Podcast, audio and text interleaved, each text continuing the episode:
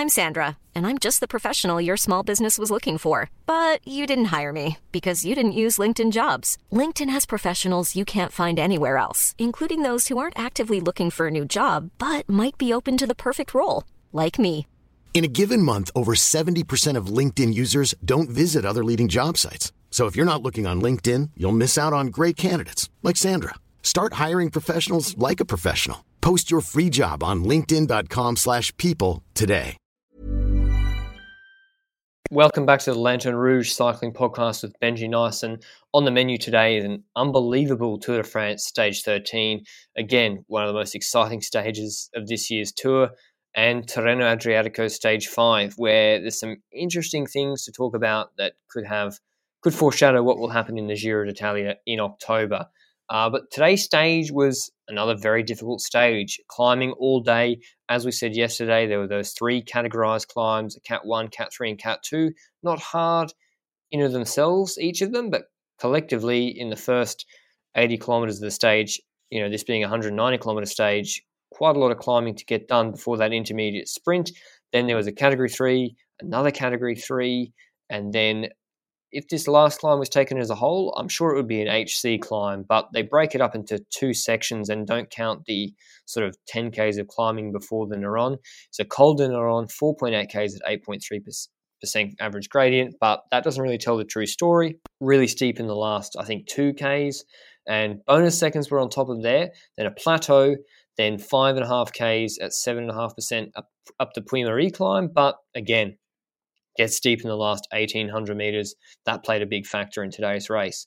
And this sort of profile and where the intermediate sprint was located and where the bonus seconds were, we couldn't really decide yesterday whether it was going to be a break or whether Jumbo Visma were going to really try and control proceedings. I think we were leaning more towards a break. That's how I felt when I woke up today. Uh, but yeah, how did that play out, Benji? And did you think there was any moment where Jumbo Visma were actually thinking, okay, we can control this today? So basically, at the start of the stage, when they left Châtel Guyon, we saw that plenty of people wanted to go into the breakaway. Basically, I think 30 to 40 riders were attacking and attacking every single second. But that mainly happened the moment they started climbing the Col de Ceyssat, which was that first first cat climb. Now, on that climb, we also saw that Peter Sagan was trying to move up with some breakaway groups. And we quickly saw that Peter Sagan was not going to make it over these climbs today and was not going to gain any points at an intermediate sprint, which was one of the things we discussed yesterday. I think I pretty much said that he was going to try and make it and might actually make it because of the downhill sections, but I think you were pretty clear about him not being able to, right? Yeah, I thought yesterday, I, I just. It's not like he's given up his sprint so that he's climbing really well, like as if, you know, it's 2011 Sagan who could climb with Joaquin Rodriguez on some climbs. He, yeah, even like his Amgen Tour of California when he like won GC or came second on GC, he he doesn't have those climbing legs anymore. From the way I looked at it, and yeah, that became pretty clear today. And I think Quickstep weren't really that keen on letting him go away either. Um, there were these two breakaway groups that formed on the road, and yeah, Benji, you've got the first list, but obviously Julian Alaphilippe was there. Yes, certainly. We had a smaller group earlier on that was at the front, including Schachmann, Alaphilippe, and so forth. And we had a second group after that, but later on during the stage, they pretty much came together. And these were the riders that were in that. Julian Alaphilippe for DQS. We had Dan Martin for Israel Startup Nation. Simon Geschke for CCC. Marc Soler for Movistar. Cavagna as well as Alaphilippe there for that team, the Koenig. We also had quite a few riders of EF show at the front. Hugh Carthy, and also Daniel Felipe Martinez and Neilson Powless. We saw the likes of Pierre Rolland, Pierre once again. He's very active recently. De La Cruz for UAE. We had Madouas, also Schachmann and Kämna for Bora. And I think Warren Barguil is the last one on my list together with Sicard and Edet. So I left the French people for last. Nonetheless, regarding that group, I feel like they didn't really explode open throughout the stage yet. I feel like it was mainly towards the latter part of the race where certain differences there were made. But we saw earlier on, like you mentioned, that Jumbo looked to be controlling the race on the first climb a bit, and they kept the gap at around a minute and a half. Did you see like the same thing? Because I swear I yeah. thought at that point that Jumbo was going to control the race, but yeah, luckily that changed. Yeah, that I saw that too. I, I thought because they held that gap at one minute twenty when the group was actually and we I think it was one name I'm not sure if you mentioned him uh, Rémi Cavagna was in that breakaway and we're going to talk about the after we've recapped the stage the differences or the benefits of having a combination of Cavagna and Alaphilippe versus Kämna and Schachmann. We'll talk about that after we recap the stage, but Cavagna obviously really strong on the flats and sort of low gradient climbs. He was great at he was driving a really hard pace. He was he was working a lot on the front, and the gap was remaining constant to a Jumbo Visma led peloton. So yeah, both of us I think had the same reaction. Benji, like really, they're going to try and control this for 170 k's to get try and get the bonus sec- seconds at the top of that climb, and then be way more tired uh, in the next few days. Like I didn't think that was a, I didn't think the cost reward was worth it, given how big that breakaway was, and also how the even if they brought the breakaway back or whatever, the people in the break would still people would try and go on the break again. Like you've got class riders like Danny Martinez getting in that break. It's not just three dudes like yesterday when they had like uh, Nils Politt and Walscheid, obviously with riders of that caliber eh, on a rolly stage, you think, okay, well, you are going to be able to bring them back. But yeah, eventually they did relent and they did the Mitchelton Scott let them go and let them gain 10 minutes. And at that point, it was very clear a breakaway was going to win because the break was working really well together as well. Um, Marc Soler, I think, got into that break. He had really good legs today, and we'll talk about his uh, absent tactics maybe later as well. But it really kicked off. Where did it really kick off, Benji? Because there was a lull after Yumbo decided not to chase. There was a, a long, a, a long lull, a long lull where no one really went for the intermediate sprint points. Bennett, Sagan, etc., didn't get them. Alaphilippe picked them up, but apart from that non-event, nothing really happened uh, for a few hours until people started to pull their turns a little bit harder in that break group, and we saw some cracks in Cavagna. Yes, certainly, and we certainly saw Cavagna drop off the back basically at that point as well. The moment we hit the top of the Côte d'Anglards de Salers, we've got basically a situation where we've got Powless and Schachmann up front, so Bora and in the chasing group, you've got quite a few riders from those teams. You've got Kämna from Schachmann's team, you've got for um, Powless's team, you've got Martinez and Carthy. So two teams playing a pretty tactical game.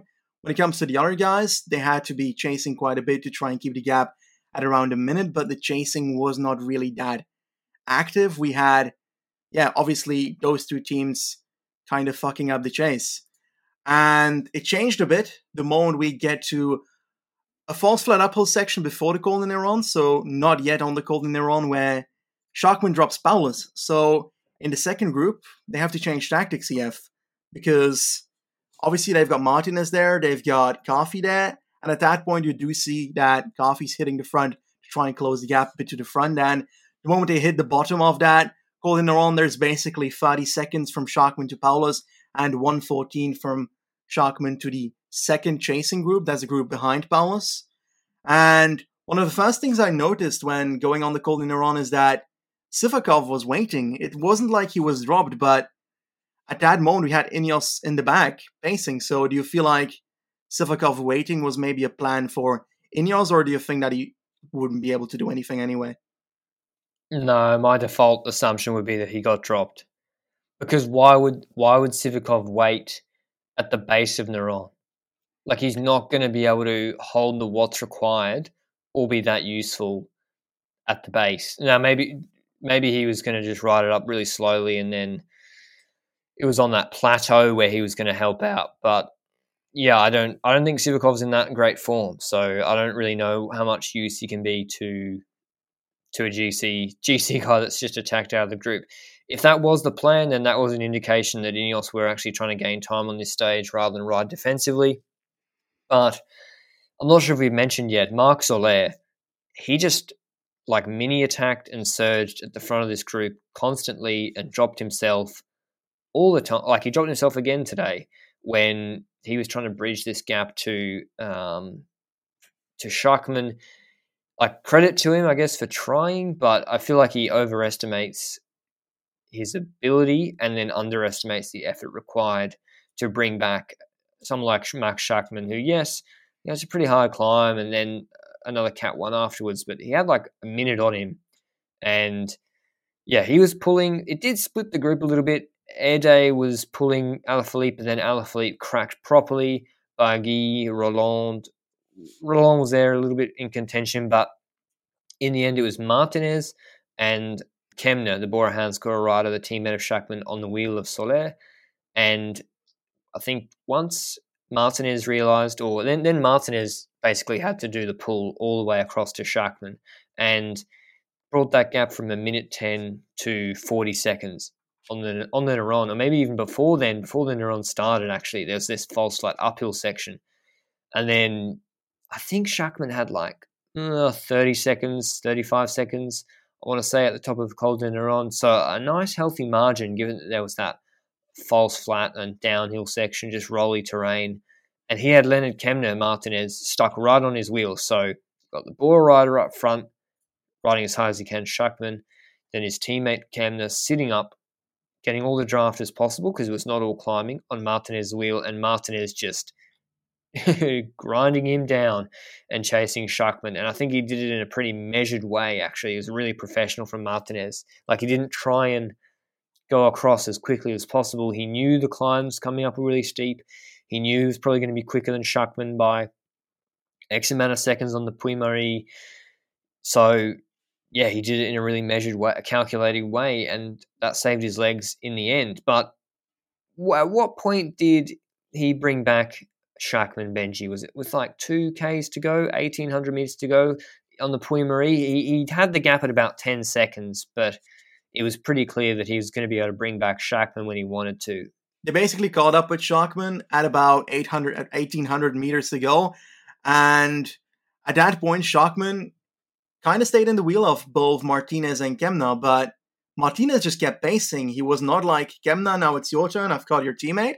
So Martinez clearly knew that he had energy at that point to try and finish it off here.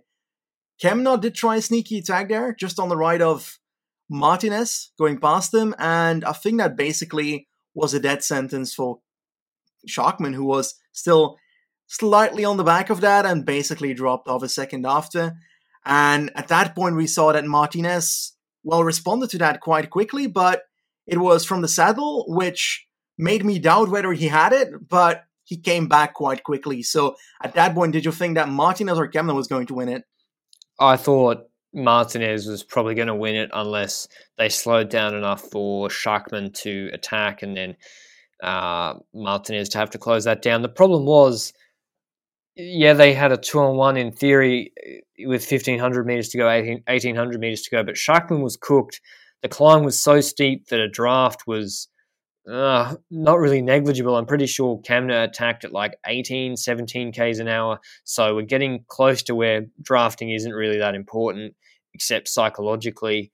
And Kämna's initial attack, I actually do think it was more than just seeing what Martinez would do. I, think the ease with which Martinez closed that initial attack down from Kämna uh, had me a little bit concerned for his chances.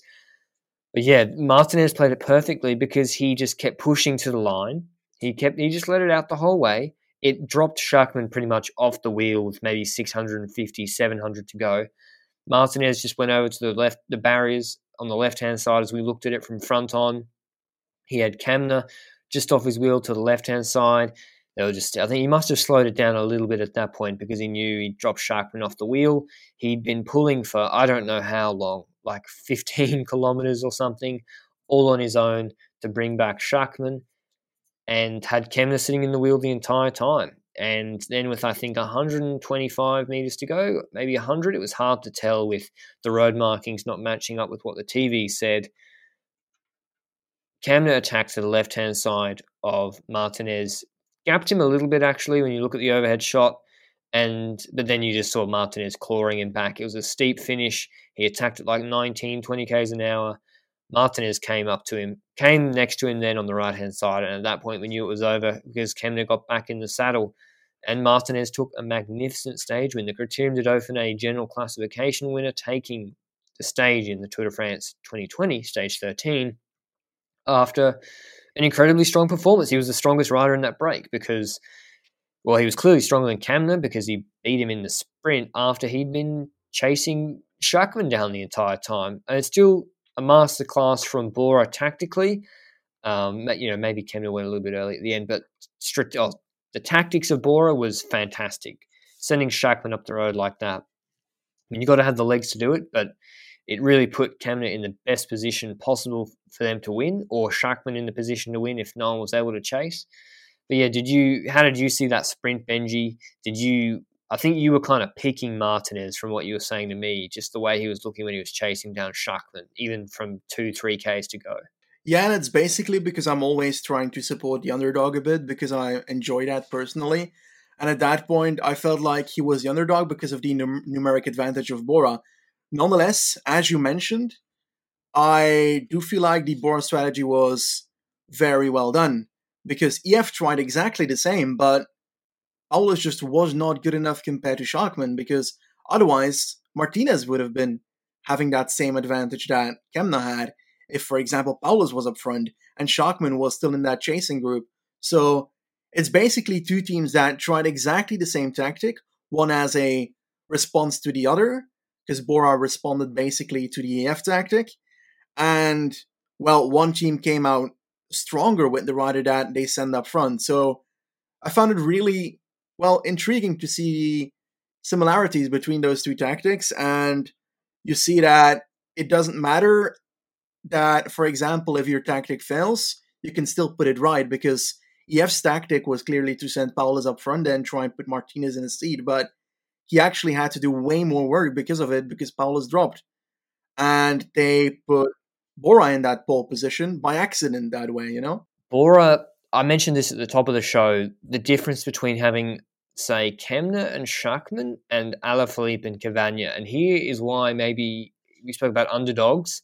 Alaphilippe is not going to be the underdog. He's going to be the opposite of that, the favourite in pretty much any break he goes into. He was the favourite before today's stage started. I thought that was, and a short favourite too, by the way. And I thought that was insane because this was such a hard stage, a proper mountain stage too, with steep climbs in the in the end. And I'm not sure throughout his career we've really seen Alaphilippe be able to, to drop people like Hugh Carthy or Sivakov or Martinez or someone like Kämna on a Cat 2, then a Cat 1 that is that steep. Uh, we saw it briefly where he was able to follow wheels on not so steep climbs in 2019 tour, but I got to say this is a completely different level tour to that. Uh, I'll talk. We'll talk about that in a, in a separate podcast, but we are seeing this Tour de France is a completely different level, watts per kilo numbers wise. I think to last year, the VAM last year in some of the climbs not crazy at all. Whereas Dauphiné, we saw it, we got a taste of it in stage five, and yeah, today the the numbers are big on these steep climbs. Uh, but we'll get to the GC guys in a second. But what I meant by Alaphilippe and Cavagna was everyone's going to look at Alaphilippe as the favourite.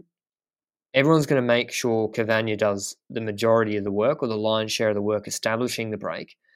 And, and he did that, and he's very useful, and he was extremely useful in helping establish establish that break and ensure Alaphilippe was there, and maybe let Alaphilippe sit in the wheels a bit more. But at the end of the day, Cavagna is not going to be there in the finale on Neron to or before the Neron to go up the road because he got dropped before then. And that's not a criticism of him. That's just he's a not that sort of rider. Whereas when you've got someone like Schachmann and Kämna, you've got Schachmann who can actually get up the climbs and attack, and Kämna who's more of a pure climbing guy, more like a Tour de Suisse GC candidate in the future. And no one's going to look at them as having to do the lion's share of the work when they are in the break either. Like Kämna was skipping a lot of turns, I think, before the Neron, and Schachmann was doing a fair bit of work. So, yeah, I think sometimes the combination of rider styles can really work in a stage like this to your advantage. Powless and Martinez is another like pretty good combo actually. Powless seemed to be quite handy on the descents and the, the false flat as well. Obviously got popped on the climb proper, but yeah, that's just something I was I had a little think about after the stage finished about why you'd almost prefer a Schachmann Kämna combo to Alaphilippe Cavagna, even though that sounds crazy given the two sets of names. Are, one's much larger than the other. While all this was happening, while Martinez was finishing and uh, taking his crown home, winning a stage after winning the Dauphiné. We had a GC battle, but I have to be honest, we didn't see much of it. I feel like the priority of French TV was basically that, first of all, the breakaway, which was good because that battle was actually really intriguing to follow, but then it was French riders that dropped from the peloton, and then it was the green jersey because Bennett was so much on screen today, and then it was the GC. Don't you feel like that's roughly the same when it comes to priority here? Yeah, so I got no problem with filming a you know a two up sprint like that between Martinez and Kämna. Like that was really in the death throes, and also in the last K, you, you couldn't be sure that they wouldn't attack each other early either. So I got no problem with them filming that a lot. My issue is why are you filming Romain Bardet, Nicolas Edet, Alaphilippe, random people strung out across the road, Sam Bennett, as you said, just stop. Like irrelevant to what's happening. So we're pretty sure there was a selection on the Col de Neron because Ineos were driving it really hard. I think it was it was Kwiatkowski driving it. Uh, Dylan Van Baarle, Luke Rowe, and Amador and Castroviejo had been working pretty hard in advance of that climb. But yeah, it was, it was then Kwiatkowski driving it. And I think it was then Carapaz attacked on the Neron. Now I'm remembering because, yeah, I was so focused on the stage win. Carapaz attacked I started screaming on the live stream, don't chase Yumbo, do not chase. Because that's exactly what Ineos would want them to do by Bernard Domestique chasing Carapaz, who's honestly not relevant on GC. So you don't need to be chasing him. He's not in contention. But they did chase, and not because they cared about Richard Carapaz. It was just because they put Tom Dumoulin on the front to mash. And mash he did on the Neron. And that kind of, it created a selection of the GC guys, but no one was distanced except for Guillaume Martin. Guillaume Martin, who was in third position on GC, the Cofidis rider, lost over the top of the Neron 20 seconds on that GC group. Miguel Angel Lopez, Porte, Landa, Bernal, Pogacar, Roglic, they're all there. Uh, we don't really, we didn't get enough shots of them close up, and when you we got the helicopter shots when, it, when an attack is happening, you can see okay who was like losing the wheel a little bit. We we didn't see enough to really draw any firm conclusions, but Ineos drove it really hard, like they did in Dauphiné Stage 2, and then Carapaz attacked, and I have to say, surely the plan was for Bernal to counter-attack Benji. That's what I thought, because I, I speak about this stage constantly. Stage 19, Tour de France last year, Thomas set up the Bernal counter on Iseran, and that had to be why Carapaz was attacking, because unless he's just selfishly decided to go for um, to gain time on GC because he thought he felt good. But the reason Bernal was never going to attack is Bernal is not going to ever attack if Sepp Kuss is still there. I've I decided that after stage two of the Dauphiné, Sepp Kuss is around Roglic, Egan Bernal is not going to attack because a he, he just doesn't really have the separation, like the, speed to get any separation. And Kuss is just right on it. Kuss is super alert, and he was still there. But Dumoulin led them over the descent. Bahrain McLaren came to the front actually because Dumoulin was a slow descender, and they were trying to pace to make sure that Guillaume Martin was losing more time to Mikel Landa. On the plateau, and for the majority of the Puy Mary, we got to be honest with you guys, we don't really know what was happening too much there because, as Benji said, it's 2020 and we still don't have a split screen between the, break and the peloton. And I've seen it in other races. The technology is definitely, definitely like possible. Like I feel like we should have a split screen because a lot of the Tour de France is very, very boring and irrelevant, and you'd never watch a you'd never watch a minute of the replay in years to come of the first 30 Ks of stage 10. Yeah, no, I, I swear they have the technology because I, I swear that I saw someone show a technology by a French TV that you can follow different cameras online. So why do they not either make this public or Eurosport doesn't use it? I don't know. I don't know what the reason is behind it, but I swear it exists. I swear they have different cameras that are already well obtainable online if you have a French TV account or something. It's something like that. So why would it not be used better to produce better content? Like, oh, I don't get it. I generally don't get it. And today it really annoyed me because the moment we saw real action in the GC, I basically it turned off a bit for me. And I don't know if that's for everybody, but I was obviously hyped with the breakaway at that point, but regarding the GC, it sometimes felt like the race didn't find it important, so why should I?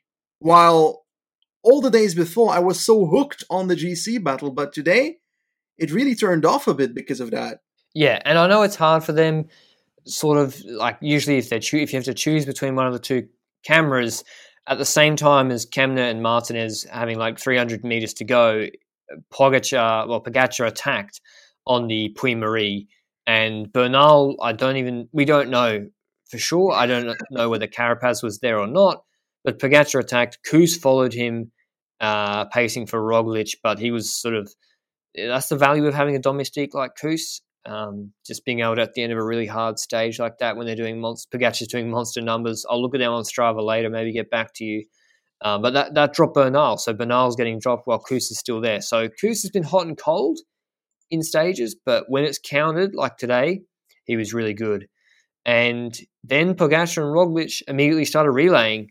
I think from all that I saw, they started relaying really well because Pogacar he was not even on top five GC, I don't think. He was like 44 seconds behind. He still had that big gap to make up. He knew it was unlikely that he was going to be able to drop Roglic, who looked pretty looked strong. It was back to robot Roglic, just looking just. When I say strong, I actually mean you're physically strong on the bike. Like he's grabbing the handlebars and he's just mashing that high cadence. His core looks so tight. Um, yeah, sweat's dripping. Just just a real vision actually. And it's kind of the opposite to the Froome washing machine, even though they've got a similar cadence when they're surging on these steep sections. But Pogacar was in his wheel and they were relaying, and yeah, Pogacar was mouth open, looking like he was kind of struggling. But I think he, he's like Schachmann. When people were in the live chat were saying, "Oh, Schachmann looks done," I'm like, Schachmann looks like that in the neutral zone. Um, that's just sort right. He looks like mouth open, tongue wagging, head bobbing, it bobbing, etc. And Pogacar can just somehow, even when he looks cooked, dig into some reserve that he has and just he can definitely stay on the he stayed on Roglic's wheel pretty easily. But yeah, tactically it made sense for them to relay because Roglic was able to gain trying to gain time. Bernal was properly cracking on this stage. Um, like they would have known that probably over the on the radios. I got to say, and I, if you if you say I'm biased, I'm shutting this pod down, Benji. Richie Porte is the third strongest climber in this year's Tour de France. You're biased. Just kidding. he was the sole rider making an indent on Roglic and Pogacar. He was pacing back, I think, Lopez and Landa, and I think Uran was quite a way dropped behind. Quintana got dropped, actually. Not a great day for him. He crashed into a, a hedge earlier. And yeah, Porte was pacing back Roglic and Pogacar. We saw him do something similar on a previous stage. I think he tried something on Dauphiné when he was tired after the, all those French races. And yeah, I don't know. I don't know about Porte doing that because he's like before the stage he was like two minutes behind on GC. The, the chance of Porte coming first or second in a, in a world where the two Slovenians come first or second is like probably it, it, can't. There is no world where that happens. It, it's like 0.001 percent chance. So really, the two Slovenians are not Porte's competition. Um, now, sure, he's able to gain time on Quintana, Uran, and Bernal, but he's pacing back Landa, who's a position ahead of him in GC. He's pacing back uh, Miguel Angel Lopez, who's 35 seconds ahead of him in, on GC. Now, maybe Porte will do pretty well in the TT, but yeah, like it was an awesome show of strength from Porte, and I'm loath to criticize the man who's having almost career best performances again at this uh, sort of later stage in his career when he's probably moving he's moving next year and we kind of rubbish him a lot. He gets rubbished a lot because he crashes out. And yeah he was putting time back into Roglic and Pogacar he obviously he always mo- misses the initial move. Like that goes without saying. If there's a crosswind or if there's an attack, he always misses the initial attack. Regarding Richie Porte, I do have to note that he's basically the only GC hope of the team right now because halfway the stage we had a crash where Mollema crashed out. I think we forgot to mention that, but Bauke Mollema's out of the race, so what was the only guideline there for Trek at the moment. And as you said, he's switching team next year. He has actually said that this is the last Grand Tour that he's going to be a leader in and that he's going to move to a super domestique role. And that is rumored to be back to Ineos or Israel. So one of those two, apparently. But Roglic and Pogacar kept relaying, and I think then Roglic sprinted and Pogacar couldn't come out of his wheel. It looked like Roglic had a lot left in the tank. To be honest, I think he could have won that bunch sprint against all the GC guys. And Pogacar, we've seen he's got a pretty good kick, and he couldn't come out of his wheel, so he was probably on the limit. Bernal, he lost a lot of time. Let's let's see how much time he lost on the line to um, Pogacar. They came in at six minutes and five seconds behind Martinez. Bernal lost 38 seconds on Roglic and Pogacar, who got same time, and 25 seconds, if my math serves me correctly, on Richie Porte, who actually gashed Lopez and, uh, by about three seconds, landed same time as Porte. Uran was same time as Bernal, and Adam Yates, he got dropped already on the Néron, made his way back on the descent, I think, and then he got lost more time again, and he's lost. Uh, he actually moved up a spot on GC because the big losers were Romain Bardet and Guillaume Martin. Guillaume Martin moving from third to 12th, now three minutes back. Romain Bardet moving from fourth to 11th, three minutes, uh, three minutes back as well. Roglic staying first, still 44 seconds against Pogacar. So now is it time with Pogacar moving up to second? Are we going to see the two Slovenians have to fight each other rather than work together? Because if Pogacar wants to win this year's tour, he now there's only one man ahead of him that he has to get off his wheel. Bernal goes down to third, 15 seconds behind Pogacar and a full minute behind Roglic. So, yeah, considering optimistically for a, a Bernal fan, you'd say, oh, he, he only needs a minute and a half against Roglic in the TT. He's got two and a half minutes to make up. And Uran somehow moved up to fourth. A minute and 10 back. Quintana stays same time. Not a good day for him. Lopez moves up to sixth. Yates seventh, Landa eighth, Porte ninth, and Enric Mas having an okay Tour de France actually, coming tenth in what is a very high level tour. The thing about Bernal is that I feel like he is unable to respond to these accelerations of Roglic.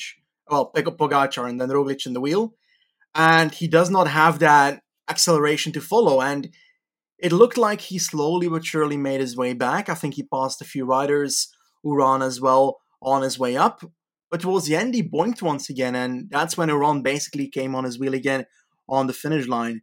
I believe that, once again, as we said before, Col d'Allos will be more beneficial for him to be a longer climb where you can't really just attack away like crazy, like uh, Pogacar did right here. But then again, I don't feel like it was overly explosive by Pogacar today because he basically hit the front, Roglic in the wheel, and the rest was suffering so hard that they dropped. And I'm unsure whether Bernal is as strong as we were hoping towards the next two mountain stages. I believe I would have expected him to be losing less time on today's stage. But then again, if we look at last year's Tour de France, he was on 2 minutes 52 of yellow after stage 13. But I feel like that's not a fair comparison, maybe, because Alaphilippe was still in yellow at that point. So he was basically only a minute and a half behind his teammate Thomas, and we've got 40 seconds on, well, Kruijswijk last year then. So he was behind as well after stage 13. So it's not like it's totally lost for Bernal, but the difference here is that, well, the first guy in GC is not his teammate. It's not Thomas. It's Roglic here. And he's got a time trial that is coming on stage 20, on which I do feel like Roglic will be better than Bernal while I don't feel like Roglic will murder everybody, I expect him to take a significant amount of time on Bernal, maybe a minute or something. So Bernal would need to cross two minutes in the next two mountain stages on Roglic, which I see less likely to happen. But we've got Pogacar who moves from seventh to second and makes a good move in GC, but doesn't come any close to Roglic. So the real question is here whether this is just a stage, like we said yesterday, that is very applicable to Roglic and Pogacar because last year's Vuelta, all climbs like this, very steep towards the end, mid-range, four to eight kilometers in the in length throughout the stage, and yeah, it genuinely fits them perfectly. And we saw that once again today. And I think that's a real difference, though, with the really long climbs. But there's only one really long climb I note, and that's called la Loze. I think Colombier is pretty long as well, but I recall it being quite steep as well, Colombier compared to the Col la Loze. I'm not overly sure of that, so don't take my word of that. Yeah, there's getting out kicked in the finale because Roglic, you know, Roglic last year when Valverde was on peak form, they, on Los was it Los Muchachos climb, like Roglic and Valverde were, were sprinting against each other to the best in the world at that sort of finale, and yeah, you'd expect maybe he gets gapped, loses five, loses five to ten seconds because he just can't respond in the last 400 meters. But this was more than not being able to, to respond to uh, an anaerobic acceleration. This was getting dropped with minutes left in the climb and looking in trouble also on the Néron, zigzagging across the road at the end of the climb. And then when you looked, when the camera showed it briefly after the climb, he was fucked. Like he was slumped over the bike, like couldn't stand up. People were around him. He looked completely cooked. I just saw a tweet. Uh, I think it might have been from La Flamme Rouge, uh, our favorite, or ITV, I can't remember. I think it was La Flamme Rouge that said, yeah, and I was like, my numbers are fine. The, the level from these guys is just too high. So if Bernal had just been dropped five, ten seconds off Roglic and Pogacar and he was third over the line, I would not be concerned for Col de la Loze. I'd be like, yeah, he, he still is going to be uh, sweet for that. But the fact that Richie Porte, Landa, and Miguel Angel Lopez are going past him and doing what I expected him to do, just losing like a little bit of time to him, you know, to Pogacar and Roglic. Um, in the end, like they lost, Porte only lost 13 seconds. Like Bernal should be with the Porte group. That's what's concerning. So yeah, something to definitely watch. Now we've had a wonderful stage today. A bit of a meh coverage, but let's hope that's better on tomorrow's stage. After a stage that starts in Clermont-Ferrand, and throughout the parcours, there's well, there's some climbing. It's not a a flat terrain, and towards the end, there's surely hills before the finish line. But when it comes to the intermediate sprint, it's 37 kilometers from the line, from the starting line, not the finishing line. And there's a small fourth cat just before that. So I'm guessing that we might see Bora just hammering it down maybe on this fourth cat already to try and make Bennett suffer and try and get these intermediate sprint points. But are they going to be able to control 37 kilometers of breakaway riders before that. I'd expect tomorrow, yeah, breakaway to go again. The list has breakaway written all over it. The climbs aren't hard enough for GC to really, yeah, for anything to be of value for them. And Alaphilippe was favourite for today's stage. He was like joint favourite with Roglic for yesterday's stage. But this is the stage that Alaphilippe should have been targeting. And our boy Benoit Cosnefroy, except he, or my boy, he can't get over a cat two. So even if is in the break, he'd probably get dropped there. But yeah, this this finishes with 1.3 Ks at five and a half percent in with 10 kilometers to go, and then another climb, the Côte de la Croix, Croix Rousse, 1.5 Ks at four and a half percent with five Ks to go. That is screaming Alaphilippe to me, and maybe even but he'll be pretty tired after today. Maybe the little bit punchier riders like Greg Van Avermaet and Trentin as well. I'd expect to see them there.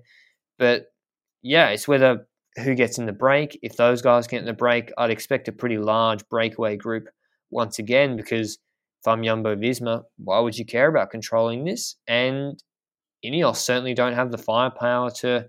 Well, yeah, the profile profile doesn't really suit anything happening on GC. I think we might just see a close down race towards the intermediate sprint in the sense that we'll see attacks.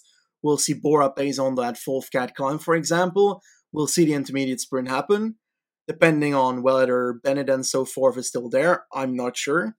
But after that, the Col de Béal is where I think the breakaway will start forming properly because, well, if Alaphilippe attacks beforehand and Sagan's with Alaphilippe in the break, then the Koenig in the peloton won't be happy with that because, yeah, Sagan will be getting intermediate sprint points. So it's a bit of a double side story between Bora and the Koenig. It's going to be interesting to see what the tactics are there. I think Alaphilippe and Cavagna are both from this region. I could be wrong on that because I swear that Cavagna is called the TGV of Clermont-Ferrand, so uh, a fast train from Clermont-Ferrand.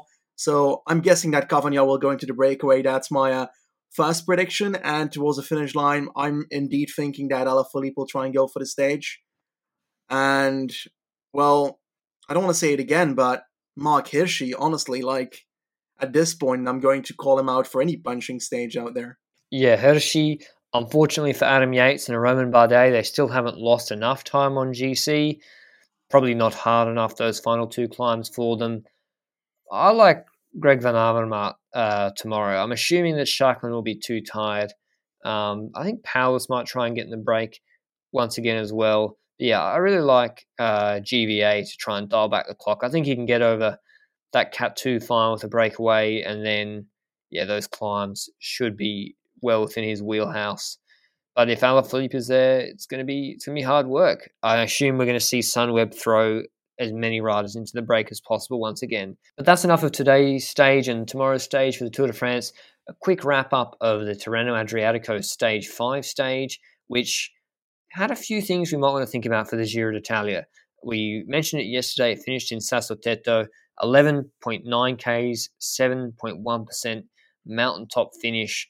It was a rolly stage up to that point. In regards to what happened at the start of the stage, well, we basically had a genuine Tirreno breakaway. Once again, including Canola, fourth day, I think, in Tirreno, so quite crazy. I think he's seven, uh, second in KOM after the stage as well, so he's surely showing himself. I think he was fighting together with Carretero, the person who was also in the breakaway yesterday, with Matthews. Regarding the other people in the breakaway, one thing I noted really was that at the start of the stage, Radio Tour, well, not the Radio Tour of the Tour de France, but the Tirreno one, basically called out that Van der Poel was in the breakaway. And I found it really weird because Van der Poel der in the breakaway on a mountain stage, honestly, really weird. And then it called out that that was wrong and that Bernard was in the breakaway.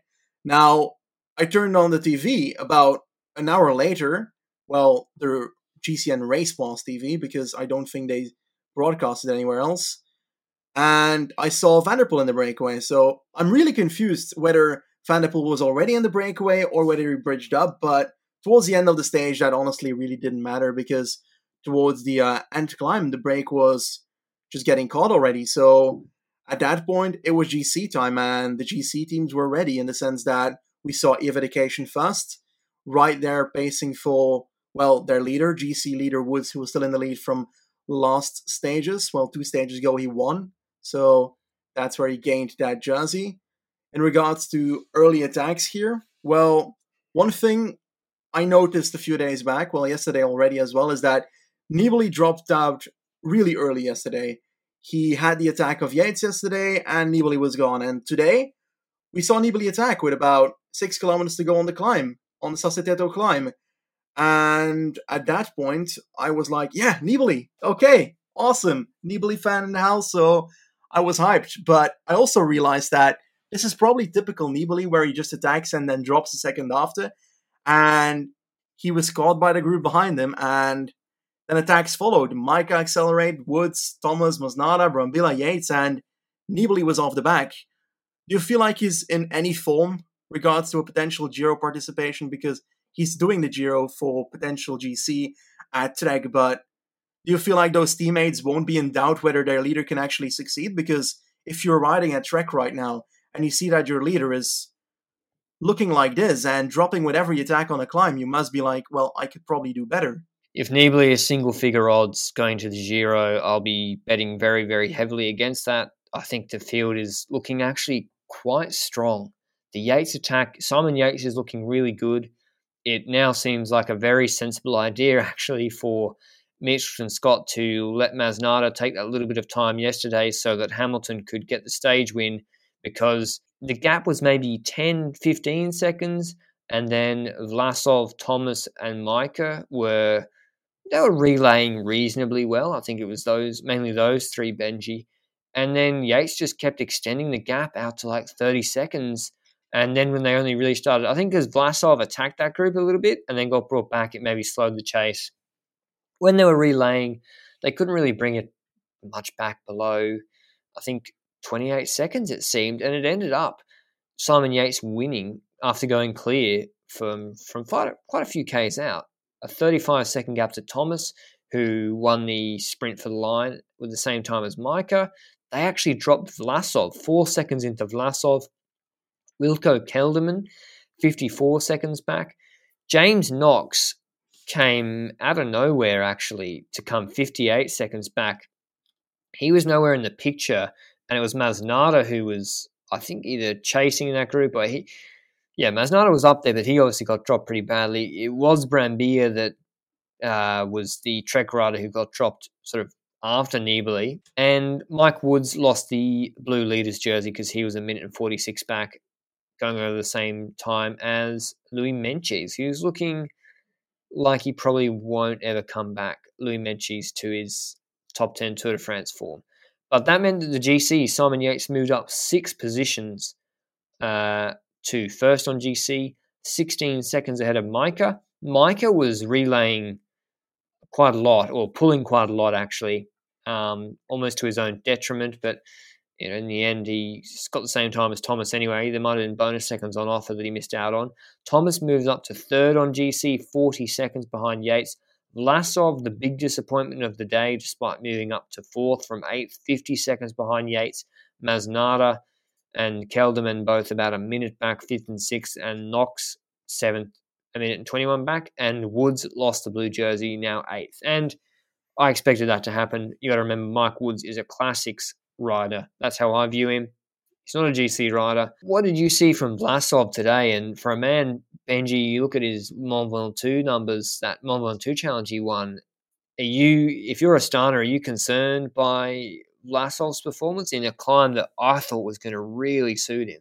I wouldn't be concerned. Like, this is one occasion and he's lost four seconds. So towards Majka and Thomas. So it's not a crime. Yates had, well, typically Yates' benefit of attacking earlier on and then people tend to respond later and then realize that they can never catch up anymore. Yates was very strong today. You were a bit, well, unsure whether that was going to happen today. I felt like Yates and Vlasov were the potential favorites. You had Vlasov, I think, as well. I feel like he's claimed the throne at Astana for the Giro because today Fuglsang was basically a domestique for him at the last spot where he was able to. So that was pretty clear to me. And Nibali lost four minutes today on Simon Yates. So I guess it's hard to read into that because I feel like once he lost 30 seconds, he just would have literally stopped pedaling because he, yeah, would have just ridden it in. For the Giro, I think Thomas is looking like he should be the favourite because he should be able to follow on a lot of the climbs with everyone except maybe, you know, Yates does have a sneak attack here or there.